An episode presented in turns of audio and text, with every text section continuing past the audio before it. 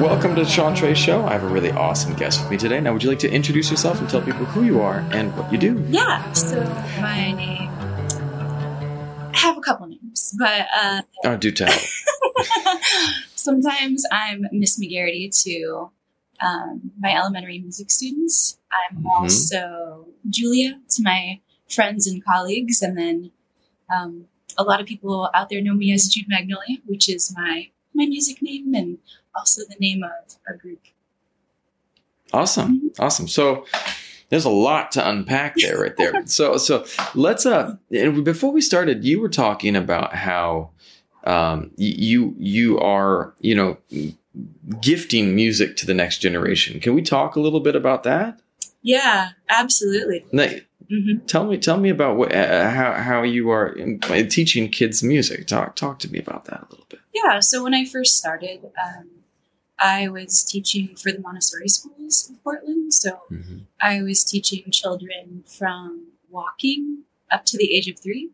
So um, Okay. I was able to cultivate so much joy um, at the beginning of life and, and also learn joy from these Mhm. children.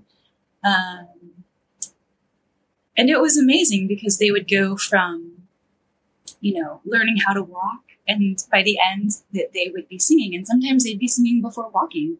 Um, That's awesome. and yeah, so that's kind of like where it all started. But you know, in my day to day, I teach six levels, so kindergarten through fifth grade, and Oh wow. this is my um, fourth year with the same children, so they really do feel like my music babies.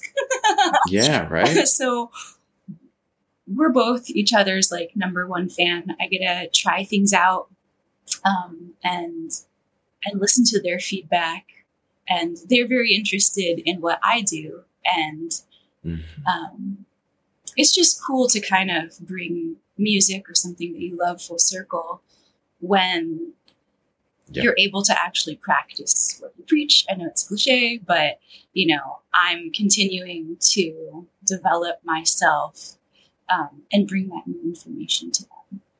What are some of the, the the things that inspired you to to find ways to to to um I, I love the way you said it uh to uh I'm blanking on how you said uh, that. to be to like to, to be celebrated instead of tolerated Yeah. by your peers. how, how, how do you how do you go about doing that? Like what are some of the things that you can do? Uh, this is advice from another elementary music teacher that I took to heart.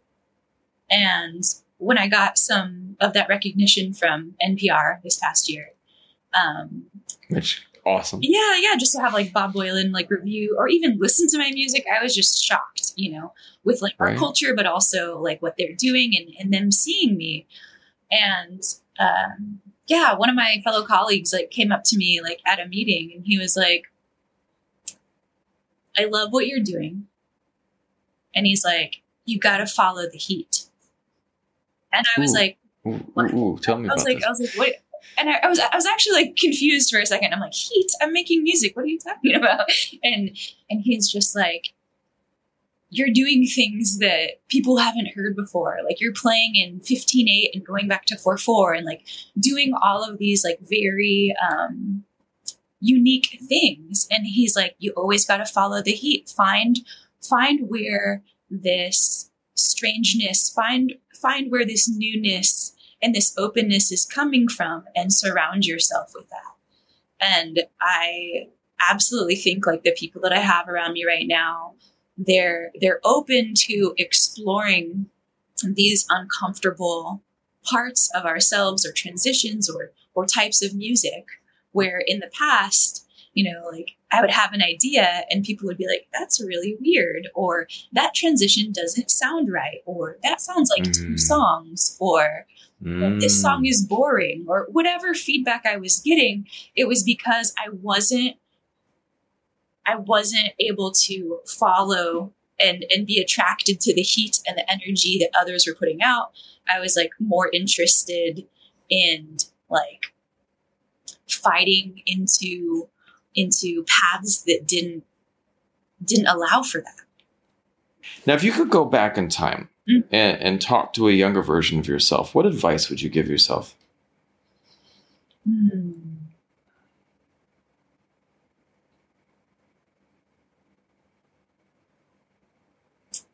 I would say be ferociously and persistently kind.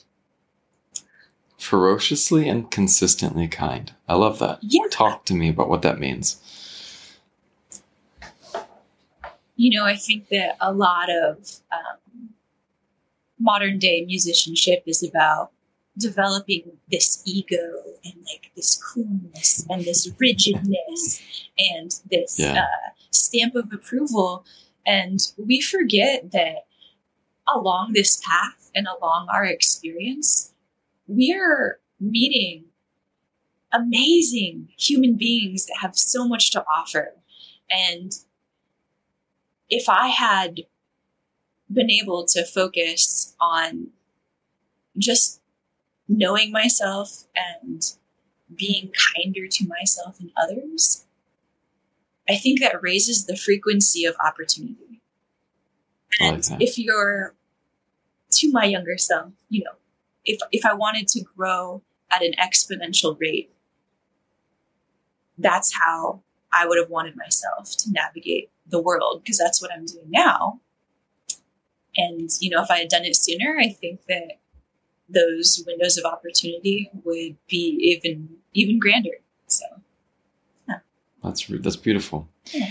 Now, um, if you had Aladdin's lamp, what would you wish for? Aladdin's lamp. Hmm, what I wish for. I guess I- I would just wish that I could help more people heal. You know, like I have, I have my like my 500 music babies that I'm always trying to um, trying to help and nourish. And you know, I think that I'm reaching a lot of the adults that have ears for that type of joy that I'm creating. hmm But I really just want more ways to share my joy. Love that. Yeah. I love that. The opportunity and ways to share your joy. Ah.